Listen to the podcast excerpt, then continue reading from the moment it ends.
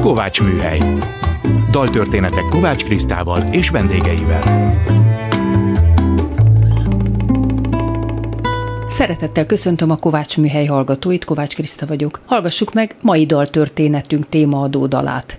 There is a tavern in the town, a város szélén kocsma áll. Ez az angol népdal lesz a témaadónk, Viktor Máté hangszerelésében és Fábri Péter magyar szövegével éneklem a dalt.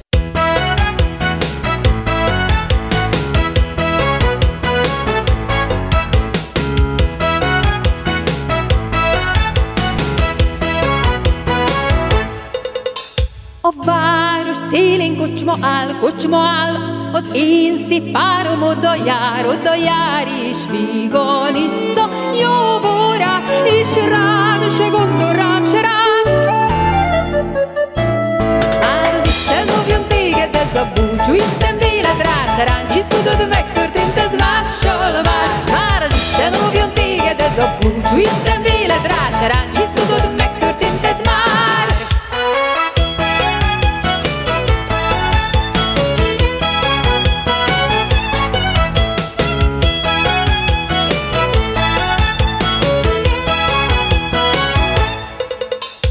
Egy lányhoz jár, az várja őt, várja őt, s ő ölbe kapja azt a nőt, azt a nőt, s ki nem rég hű volt, s hozzám járt, most más lány törel vígan át. Már az Isten újjon téged, ez a búcsú, Isten véled rá se ráncs, hisz tudod, megtörtént ez mással már. Már az Isten óvjon téged, ez a búcsú, Isten véled rá se ráncs, hisz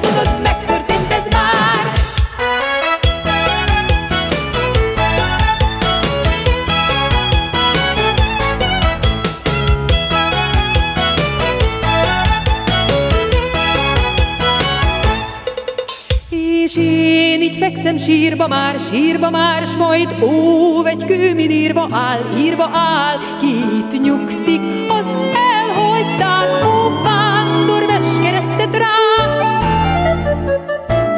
Már az Isten óvjon téged, ez a búcsú, Isten véled rá se tudod, megtörtént ez mással már. Már az Isten óvjon téged, ez a búcsú, Isten véled rá se tudod, megtörtént ez már.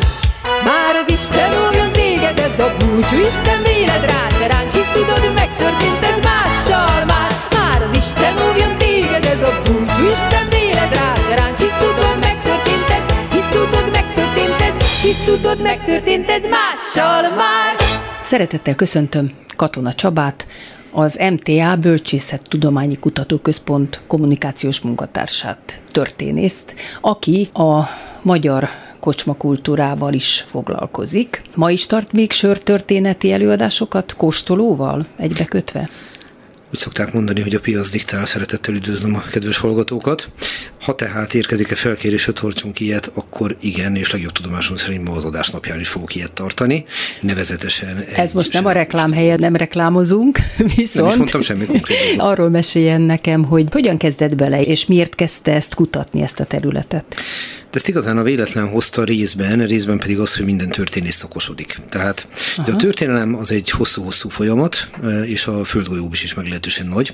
Következésképpen a történész kollégák ma már szakosodnak. Ezt ugyanúgy képzeljük el, hogyha az embernek valami egészségügyi problémája van, nem egy orvos kezeli, hogyha fáj a lába, vagy hogyha a feje fáj, vagy hogyha eltört a keze. Tehát ugye megvannak a szakterületek. Minden történész választ. Melyik történeti korszakkal foglalkozik? Ókor, középkor, 20. század. Aztán melyik területtel, földrajzilag értem ezt, fog lehet foglalkozni a magyar történelemmel, magyar-japán kapcsolatokkal, a szingalész történelemmel, igazából bármivel.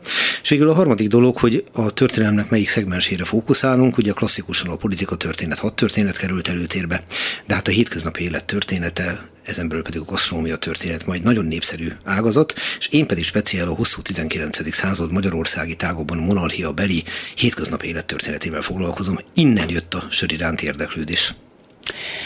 Amit ma megiszom, az 20 év múlva már történelem.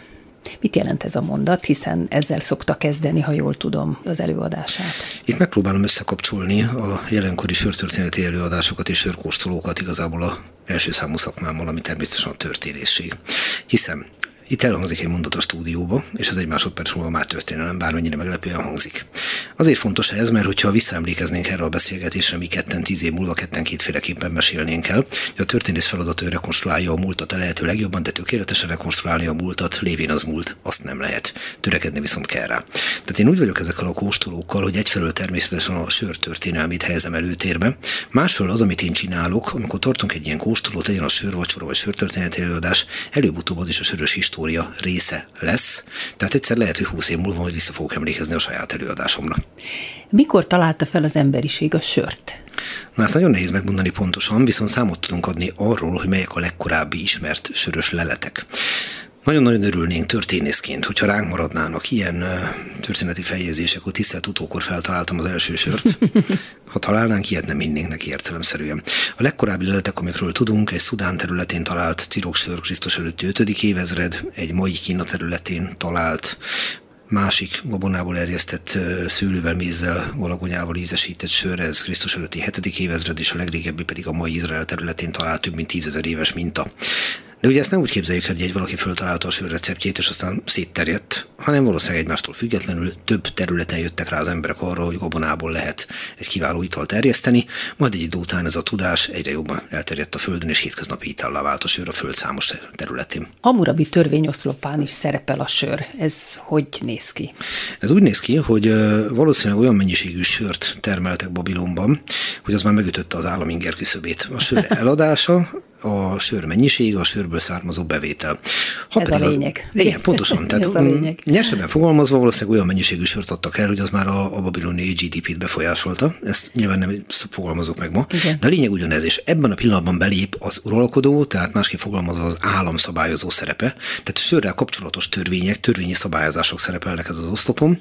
Ezt, hogyha lefordítjuk a történettudomány, vagy ha úgy tetszik a közgazdaság nyelvére, itt arról van szó, hogy elmondható, hogy olyan népszerű ital volt a sör, hogy az bizony meghatározó volt az akkori fogyasztási kultúrában. És tudjuk, hogy mennyi adót szedtek rá, vagy mennyi vámot, vagy ezt nagyon nehéz, ezt nagyon nehéz pontosan megmondani, rá?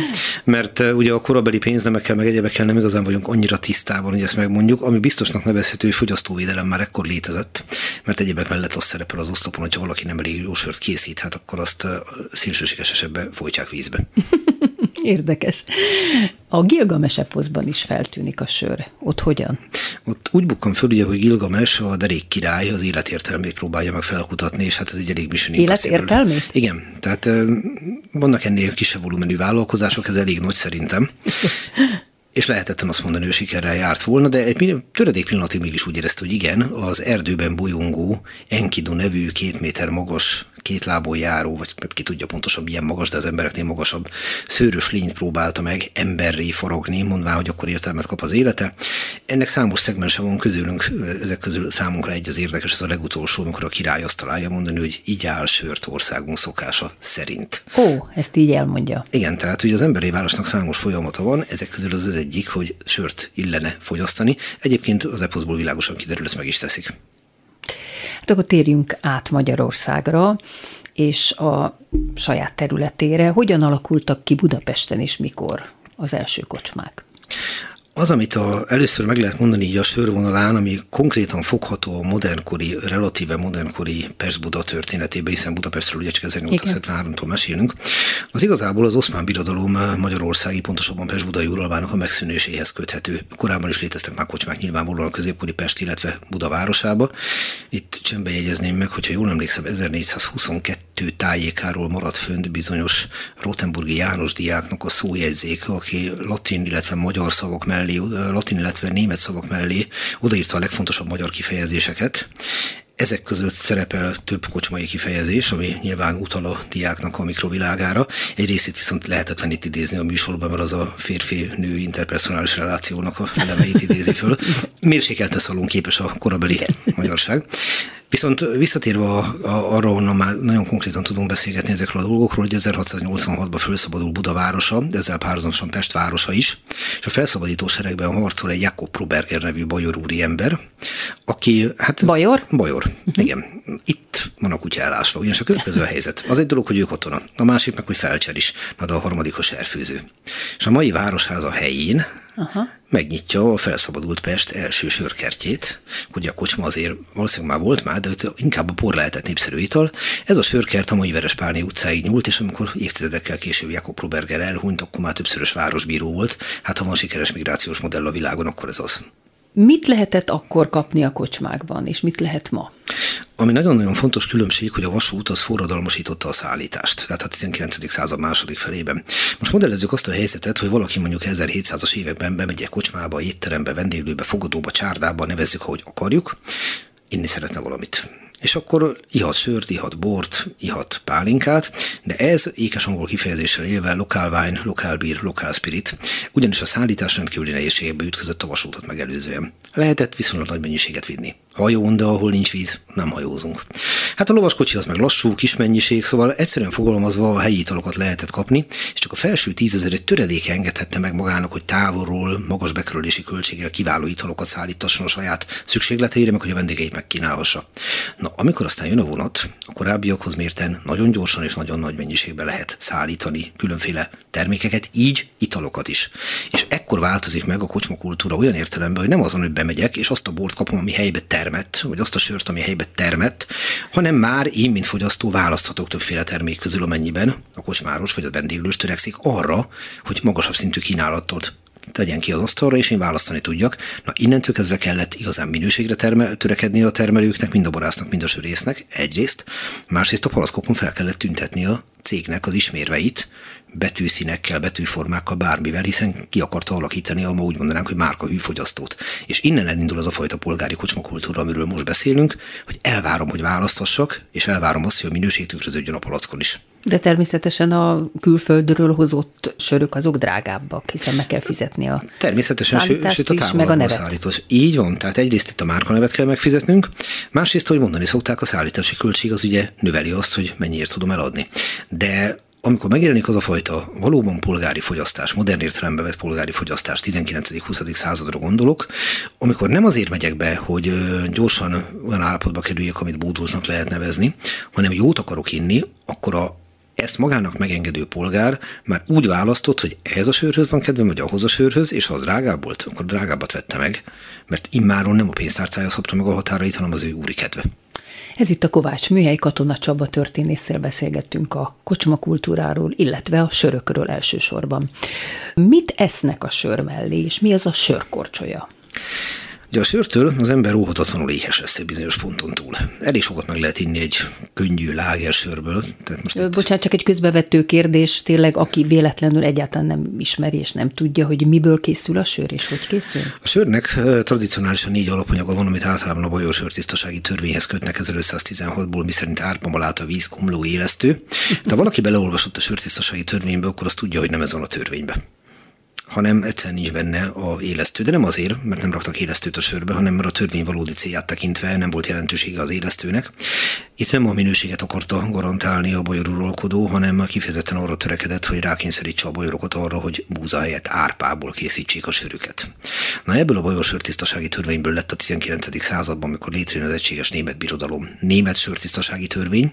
Ma pedig függetlenül attól, mi van a törvény eredeti szövegében, ilyen erkölcsi alapnak tekintjük, hogy az a sör, ami árpa, a vízkomló, élesztő. Ha másból van a maláta, van ilyen, illik jelölni rózs, sör, kukoricasör, ha pedig a sör ízesített, ami nem ördögtől való gondolat, mert sokkal régebbi a gyümölcsel, fűszerrel ízesített sör, mint a ma divatos, elterjedt és a piaci pozíció is stabilan őrző komlóval ízesített sör, az utáni 11. század, na akkor azt meg illik szintén jelezni.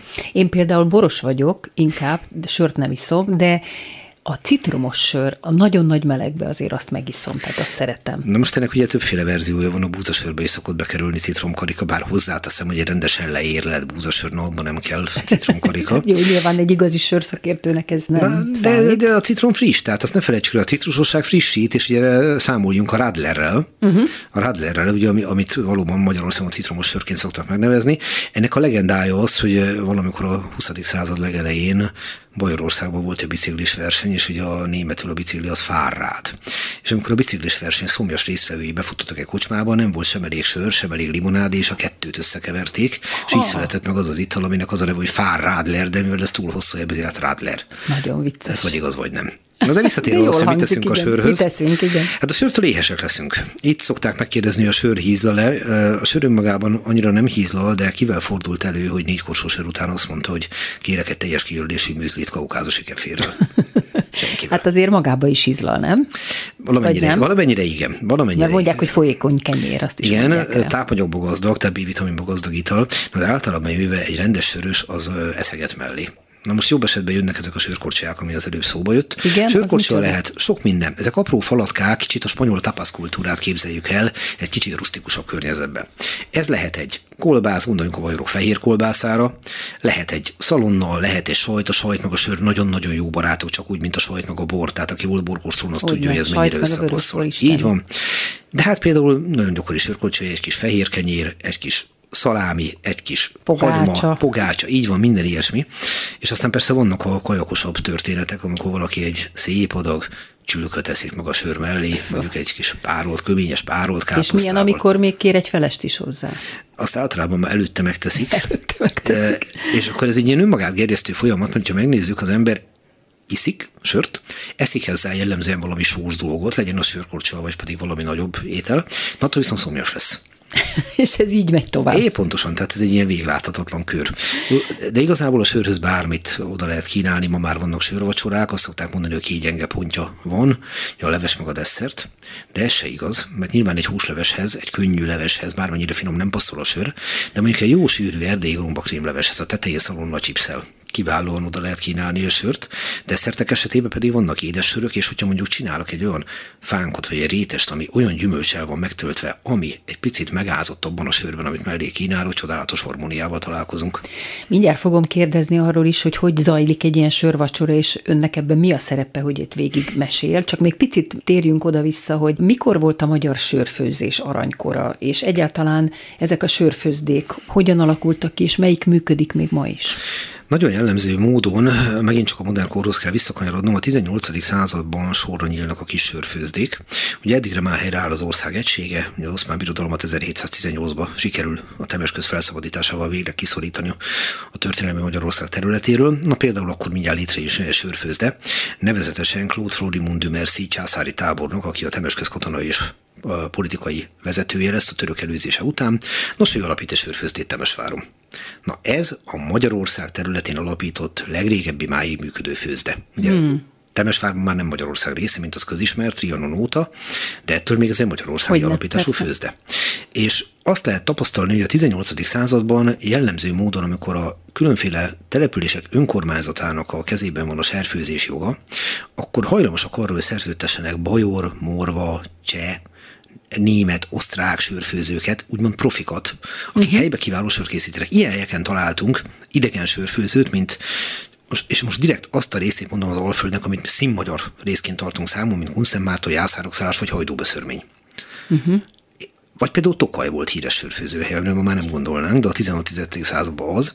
És azt láthatjuk, hogy az önkormányzatok kifejezetten azért szerződtetnek ilyen profikat, mert nincs maga kellő szaktudás Magyarországon. Tehát a 19. században ez megváltozik. A 19. század első felében azt látjuk, hogy növekszik a igény, a kereslet a magyarországi sörre, de ez a növekedés ilyen nem meredek ívű, hanem ez ilyen lassú növekedés. Aztán eljön a filoxéravész. 1880-as években vagyunk, a filoxéravész teszi a magyarországi borászatot, és kell egy olyan ital, ami be tudja tölteni azt a piaci űrt, amit maga után hagyott a eltűnő bor. És akkor jön a sör? Akkor erősödik meg. Tehát ez a folyamat, hogy emelkedik a sör iránti kereslet, ez hirtelen egy, ez, ez tempót vált, Aha. ütemet vált, és ilyen meredek emelkedéssel tudunk számolni. Mondok néhány számot, így, ha az emlékezetem nem csal. 1851-ben készült 382 ezer hektoliter sör Magyarországon, 1880-ban 29 évvel később 427 ezer, tehát láthatjuk, hogy egy szűk három évtized alatt épp hogy emelkedett. 1895, addig már filoxéra itt van, 15 évet mentünk előre, 1,2 millió hektoliter sör. Ó. És az első világháborút megelőzően meg 3,1 millió hektoliter sör. Nem mondom. Tehát részben a szállítás forradalma, aminek a révén a nagyobb főzdék sokkal többet tudtak gyártani, mint korábban, hiszen már be tudtak nyomulni más területekre is. Részben a bor katasztrófája, részben pedig a polgári attitűd révén azt kell mondjam, hogy a Magyarországi sör aranykora a 19. század utolsó harmada és az első világháborút megelőző évek. A dalunkban a kocsma a város szélén áll. Most mi a jó, hogyha a város szélén van egy kocsma, vagy inkább a város közepén, mint most, ahogy a rom kocsmák kialakultak itt a város közepén? Nézőpont kérdése. Nyilván a vendégnek az a jó, a város közepén van, mert hamarabb hazaér. De a lakóknak jobb, ha kint Na igen, vannak. de azoknak a lakóknak, akik ugye nem szeretnek kocsmába járni, nekik az a jobb, ha kint van. Tehát volt arra törekvés valóban, hogy a falu szélén legyenek ezek a, mm, fogalmazok úgy, hogy vendéglátóipari egységek, mert ugye zajjal járt általában a kocsmai élet. Tehát ugye ez a dal, ez nekem kifejezetten Petőfi Sándorra hajazott a falu szélén kúrt a kocsma, ugye? Igen. Rúg ki a szamosra, nem véletlenül. És valóban itt az volt a cél, hogy lehetőleg a békében nyugodni óhajtó polgárokat ne zavarják a hogy mondjuk úgy kocsma töltelékek. Igen. Meséljen nekem arról, hogy hogy zajlik egy ilyen sör vacsora. Hát alapvetően kétféle verzióval szoktunk találkozni. Az egyik, amikor nem is vacsoráról beszélünk, hanem sörkóstolóról. Tehát egy másfél-két óra alatt én igyekszem szórakoztató módon beszélni a sör történelméről, és egy olyan negyed óránként egy ilyen másfél-két deci sör megjelenik az asztalon a kedves vendégek előtt. Tehát kicsit ugyanúgy, hogy a borral is Abszolút, szokták. Aha. így, pontosan. Csak az, hogy én nem vagyok elé. Tehát ezek a dolgok, hogy bíborba hajló karmazsin, meg savgerinc, ez nálam nem kerül elő két ok miatt, egyrészt mert nem borról beszélek, Igen. másrészt meg én ehhez nem értek. Igen. Én a sör múltjáról tudok Így beszélni. van. Hozzátéve, hogy amikor kijön a konkrét tétel, amit kóstolnak, akkor azért azt a sört bemutatom. Tehát a sör típust, a, a gyártót, és így tovább, és így tovább. És ehhez szoktak lenni valóban ilyen kis sörkorcsolyák, pogácsa, kis szalonna, ilyesmi. A ütősebb tétel az a sör vacsora. A sör vacsorának a lényege pedig, hogy egy komplet menüsort végigeszik a kedves vendég, tehát ez úgy néz ki jó esetben, hogy hideg előétel, meleg előétel, leves, főétel, desszert. Ez egy ötös tétel. Bocsánat, hogy közbevágok, ebben van önnek beleszólása, hogy mi ez a menü, ami a Mindig sörök egyeztetünk, mert ugye a Aha. koncepció kérdése, hogy mit helyezünk előtérbe. Az egyik verzió, hogy a séf összerak egy jóféle ételsort, és ahhoz találjuk ki a sört. Aha. De itt a sör úgymond alámuzsikál az ételnek. Igen. A klasszik sörvacsorának a lényege, hogy ugyanúgy, ahogy a bornál elindulunk, egy bizonyos típusú boroktól is jutunk el egyre súlyosabb, testesebb, nehezebb vörös borokig, majd pedig aztán áthajlunk annak rendje és módja szerint a tokai jellegű desszertborokba. Na egy sörvacsorának is az igazi célja az, hogy megismerjük a különféle sörtípusokat. A lágert, a pilzenit, az epát, az apát, a stoutot, a portert, most sorolhatnám. Tehát klasszikus esetben én összerakok egy sörsort, Igen. és a szakács ehhez találja ki az ételeket. Ó, de jó. Ez esetben a sör a főszereplő, És akkor ön tanácsot ad, hogy melyik sörhöz milyen Hát amennyiben megkérdeznek, étel. igen, de hogy mondjam, én nem kapok szívbajt akkor, ha azt mondják, hogy nézek otthon úr, ez lesz a kaja, ez lesz a sör. Én bemutatom azt is, Igen. de tapasztalatom jár az, mindenki, hogy hogyha em, egyeztetnek. 30-29-szer azért engem megkérdeznek, és általában két perc alatt eldöntjük ezeket a kérdéseket, mert a profi séfekkel nagyon jól Én lehet dolgozni. kicsit utána olvastam, hogy mit mondanak a vendégek, és nagyon lelkes hozzászólásokat olvastam. Ennek hogy, örülök. hogy hát nem is gondolták, hogy ez ilyen érdekes, nem is gondolták, hogy ön kiáll, és egy történész majd úgy fog mesélni, hogy ez még szórakoztató is lesz, úgyhogy köszönöm szépen Katona Csabának, hogy eljött, és minket is szórakoztatott egy kicsit, és keressék ezeket a sörvacsorákat, hogyha van kedvük hozzá. Köszönöm, hogy eljött a Kovács műhelybe, viszont Én köszönöm a meghívást, minden jót kívánok. és most következik egy jól ismert idevágó dal a fonográftól, Lögd ide a sört.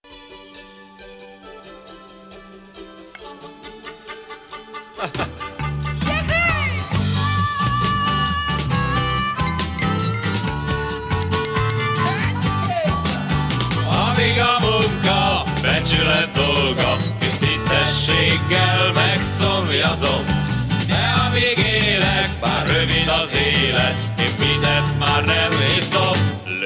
Ide a sört, ide a sört, ide a sört. Lög ide a sört, ide a sört, ide a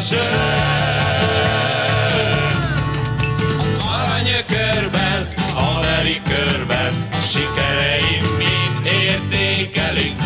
Mert az a férfi, aki nem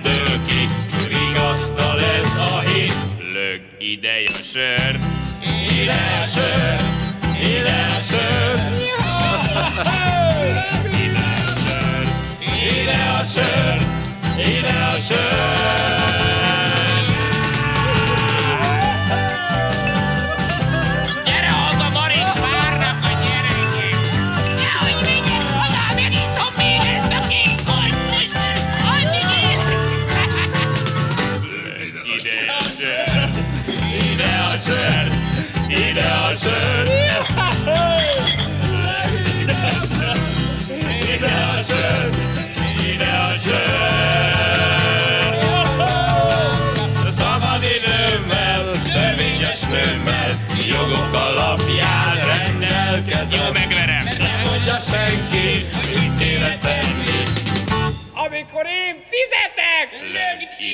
ide a sör, ide a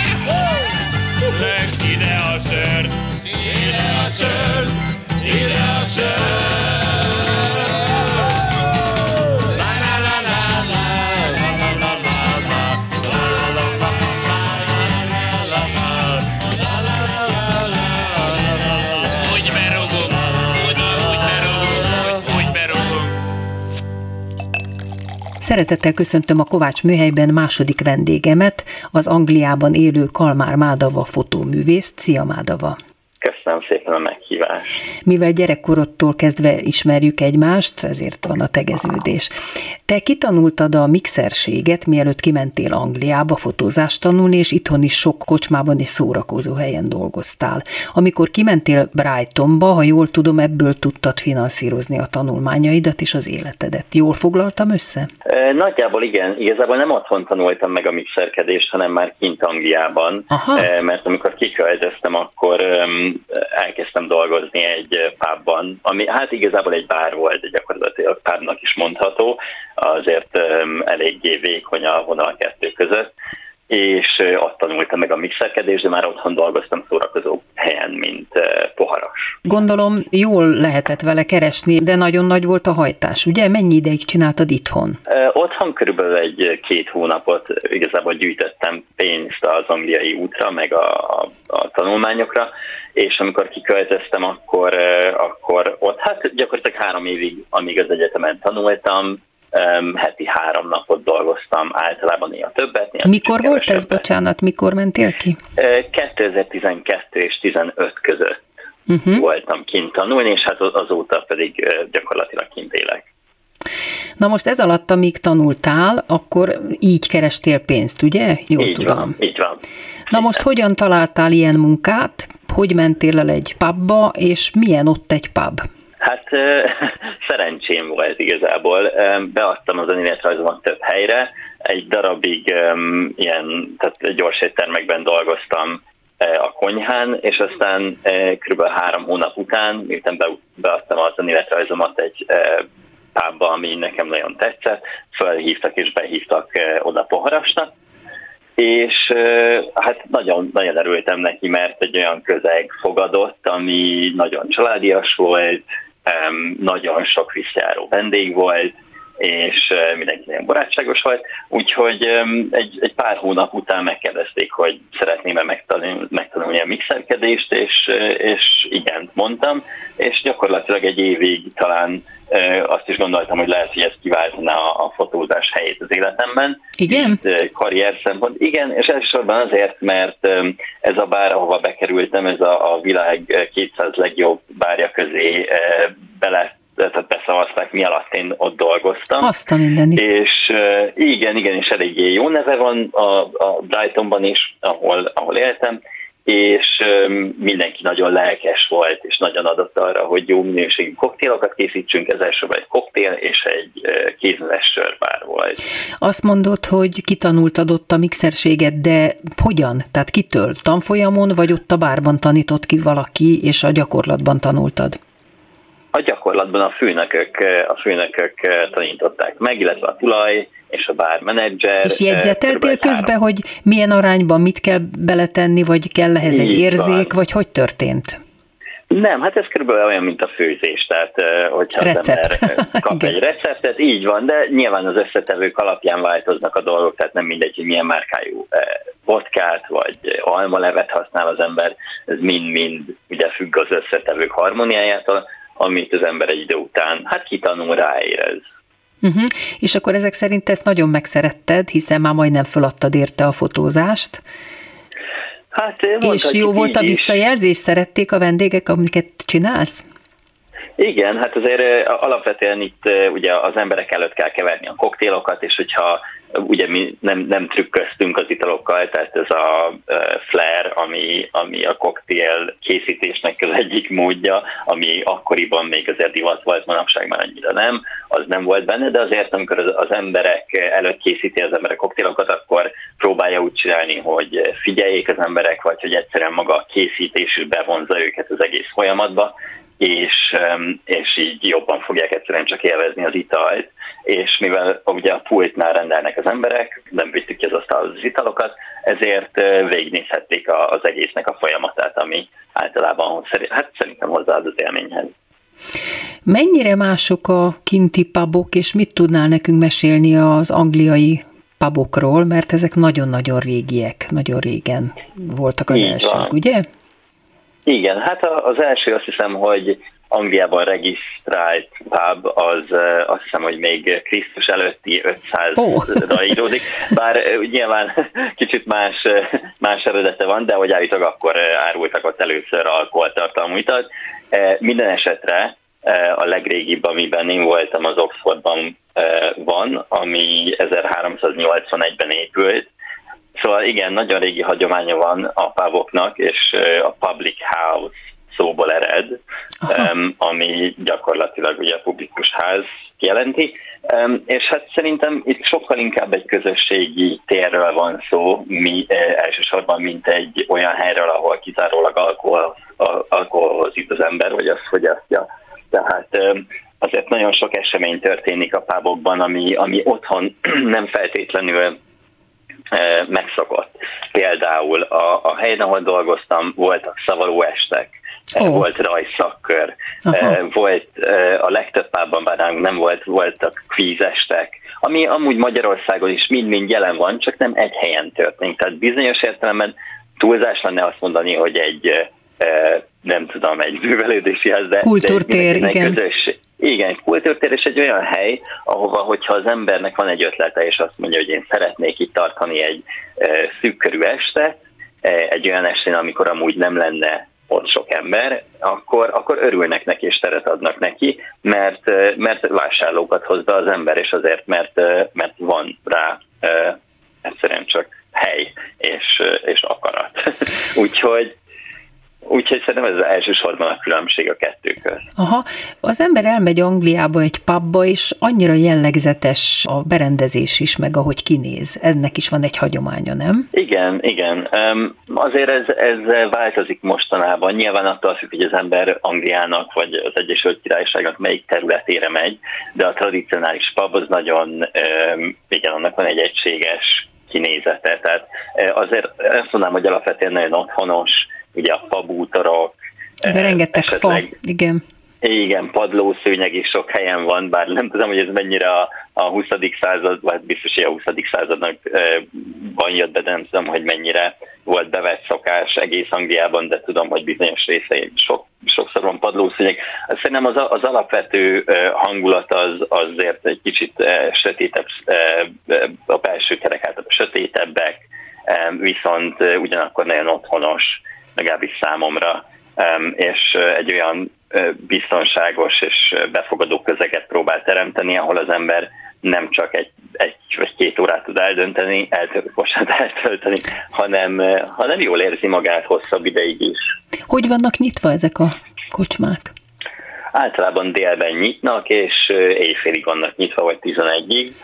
És hát igazából ez mindenki számára elérhető, tehát hogy, hogy nagyon sok család is megy tábokba, mivel nem csak, hogy italt, hanem ételt is szolgálnak ki, vagy étel, ételt is szolgálnak uh-huh, fel, uh-huh. és, eh, és hát ez, egy, ez is egy eléggé meghatározó eleme a puboknak, tehát hogy nem csak, hogy eh, kulturális események is akadnak, de gyakorlatilag étteremként is szolgál. Ebédelni is lehet, igen.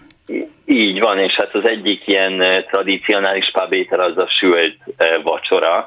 Milyen a, sült? A, sült, igen, hát itt úgy mondják, hogy Sunday roast, tehát a vasárnapi sült Aha.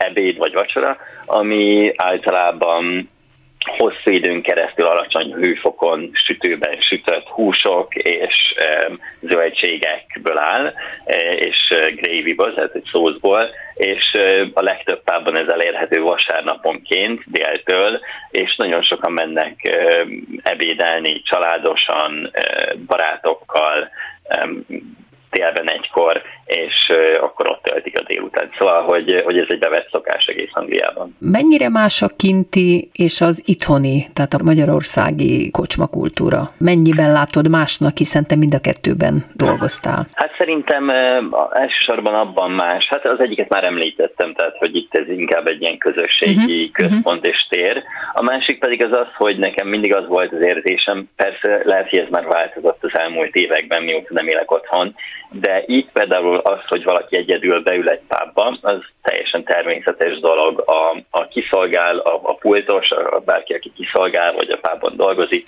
az nagyon kedves és szívesen beszélget az emberrel, hogyha van rá ideje.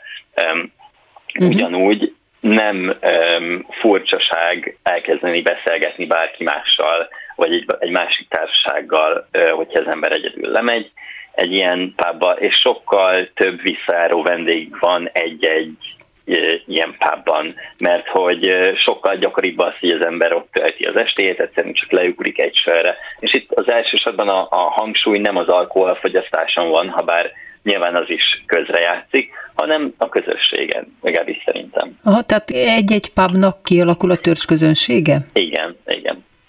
Ez itt a Kovács Műhely Kalmár Mádavával beszélgetek arról, hogy Angliában milyen egy fiatalnak pubokban dolgozni, és milyenek az angol pubok, az angol kocsmák.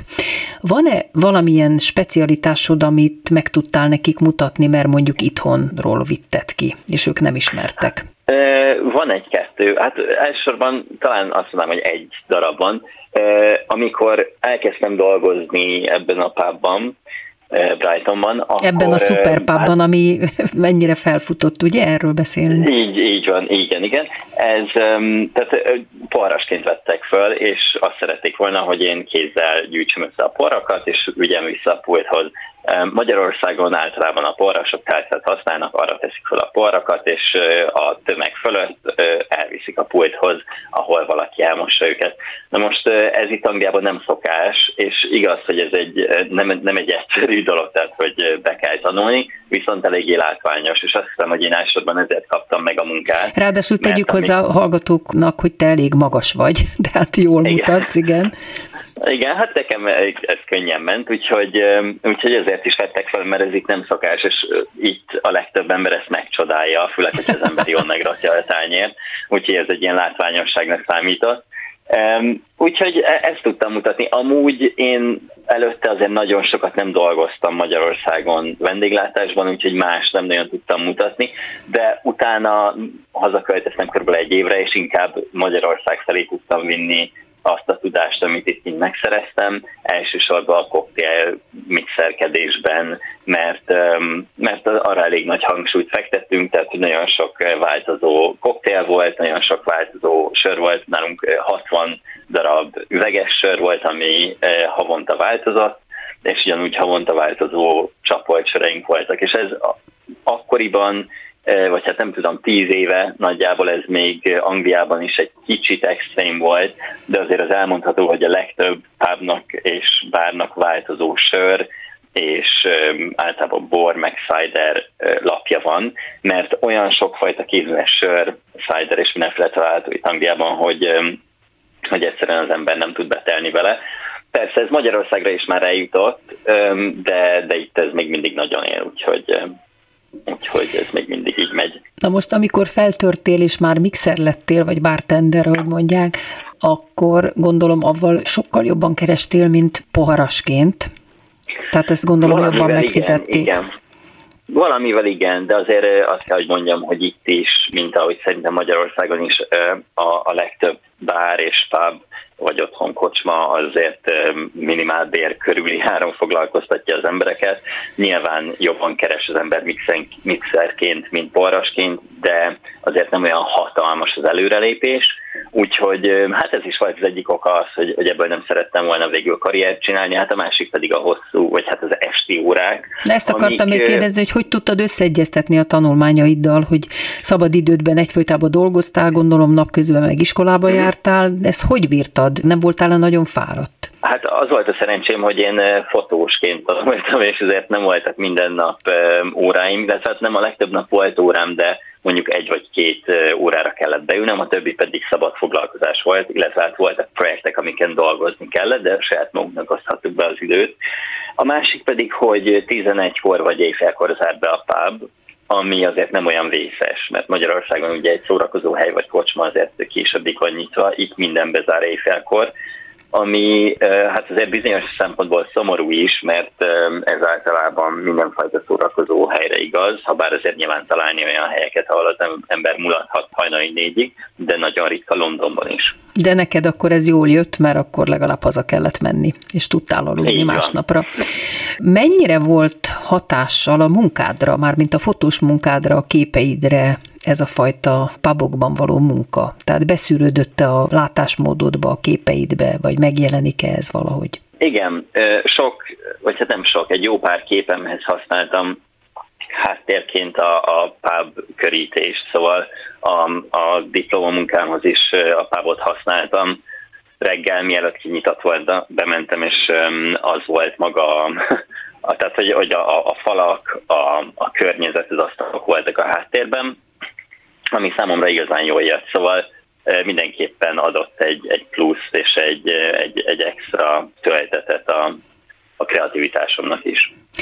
Embereket fotóztál-e a kocsmából?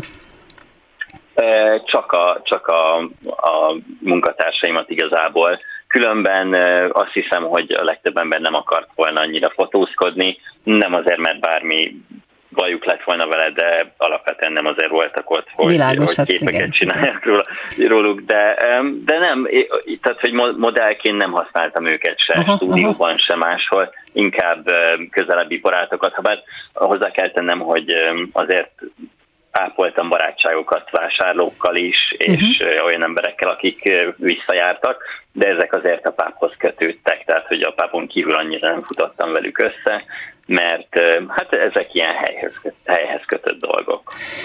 Mesélj egy kicsit a kinti tanulmányidőről, hogy hol tanultál, és utána hol dolgozol most? Én Brightonban tanultam a, a Brightoni Egyetemen fotósnak, illetve fotószakon, és um, aztán pedig um, hát azzal költöztem egy kis időre, és kiköltöztem Londonba utána, ahol sokat dolgoztam fotós asszisztensként, és most pedig egy bőrápolási termékeket gyártó cégnek dolgozom, mint fotós, nem akarom kimondani a nevét, de um, ott dolgozom, mint fotós, elsősorban reklámfotókat készítek nekik, és uh, igazából mindenféle képet, ami, am, amire szükségük van. Kiállításod volt-e, van-e, lesz-e? Igen, volt Magyarországon is, és itt Angliában is, hol, hát itt Angliában nem volt egyéni kiállításom még, de uh, idén tavasszal bekerültem a Sunny World Photography Awards-nak a, a professzionális kategóriájának a, a legjobb nyolc um, közé. Jó, de jó, gratulálok, közé. de szuper. Köszönöm szépen, úgyhogy itt a, a Somerset House-ban uh, kiállították a, a sorozatomból egy pár képet, ami három hétig volt látható, és aztán a kiállítás pedig Európában több helyre is ellátogat. A Brexit hogyan hatott a te személyes életedre? Hiszen amikor kimentél, még ez egyszerű volt, most meg már, tehát hogy az EU-ból kikerültél te is, így. Igen, igen. Hát elsősorban olyan, olyan hatása van, hogy itt Angliában a, a gazdaság, ha bár ezt nem próbálják eltusolni, de, de ez az egyik fő oka annak, hogy elég nagy visszaesés történt itt az elmúlt egy-másfél évben és az utazás nehézkesebb. Ezen kívül más konkrétum egyelőre nincsen. Azt gondolom, hogy lesz a következő években. Egyenlőre a, a kormány itt szerintem a, főleg a, a koronavírus miatti pánik és minden más miatt nem jutott el még oda, hogy komolyan megváltoztassa a törvényeket a, az EU-s standardektől még, de biztosan Tehát a munkavállalást ugyanúgy tudsz munkát vállalni, nincs ebben hátrányod? Igen, nem, nem, szerencsére nincsen. Én úgy jöttem ki, hogy én a szavazás után jöttem ki gyakorlatilag, akkor döntöttem el, hogy akkor, hogyha vissza akarok költözni, akkor mit, most van itt az ideje. Visszaköltöztem ide ugye Londonba, viszont miután öt évet eltölt, bocsánat, hat évet töltött el itt az ember, utána jelentkezhet állampolgárság, az állampolgársági kérvényt nyújthat be, és hogyha majd megkapom ezt utána, akár vissza is költözhetek Magyarországra, az nem jelenti azt, hogy ne tudnék visszajönni Londonba, szóval ez mindenképpen cél. uh-huh. és aztán meglátjuk, hogy hogy alakul az élet. Hát Mádava, köszönöm szépen, hogy vendégem voltál itt a Kovács műhelyben. Szia, és további jó munkát neked, és szép életet a Brexites Londonban. De hát jársz haza úgy is gondolom sokat így is. Így van, én is köszönöm a meghívást. Köszönöm szépen. És köszönöm hallgatóink figyelmét Pályi Márk és Lantai Miklós munkatársaim nevében is. Az adás ismétlése ma este tízkor hallható, majd utána az archívumon is bármikor elérhető, sőt most már podcastként is hallgatható. Hallgassanak minket továbbra is az interneten. Jövő héten a Mamma Mia lesz a téma. Első vendégem Hollender Judit svéd tolmács és szakfordító, a svéd követség munkatársa, őt a svéd kultúráról, nevezetességeiről és az életmódról faggatom. Második vendégem Tihanyi Ákos koreográfus lesz, aki nem csak a Mamma Mia, de rengeteg más nagy sikerű musical kiváló koreográfusa. Kifaggatom arról, hogy szerintem mi a Mamma Mia sikerének titka, arról, hogy hogyan születik meg egy koreográfia, és arról is, hogy jók-e a castingok, és ő hogyan emlékszik a Mamma Mia castingjára. Kovács műhely vasárnaponként 5-kor, ismétlés este 10-kor, majd az archívumban bármikor. És hallgassák az adást most már podcaston is, viszont hallásra. És most következik a dal az Abbától, Mamma Mia.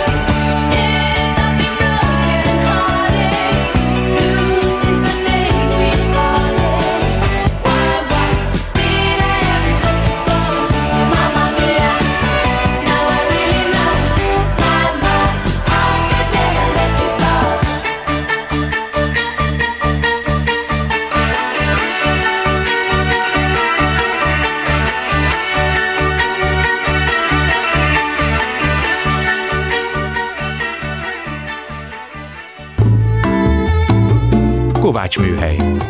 Kovács Kriszta műsorát hallották.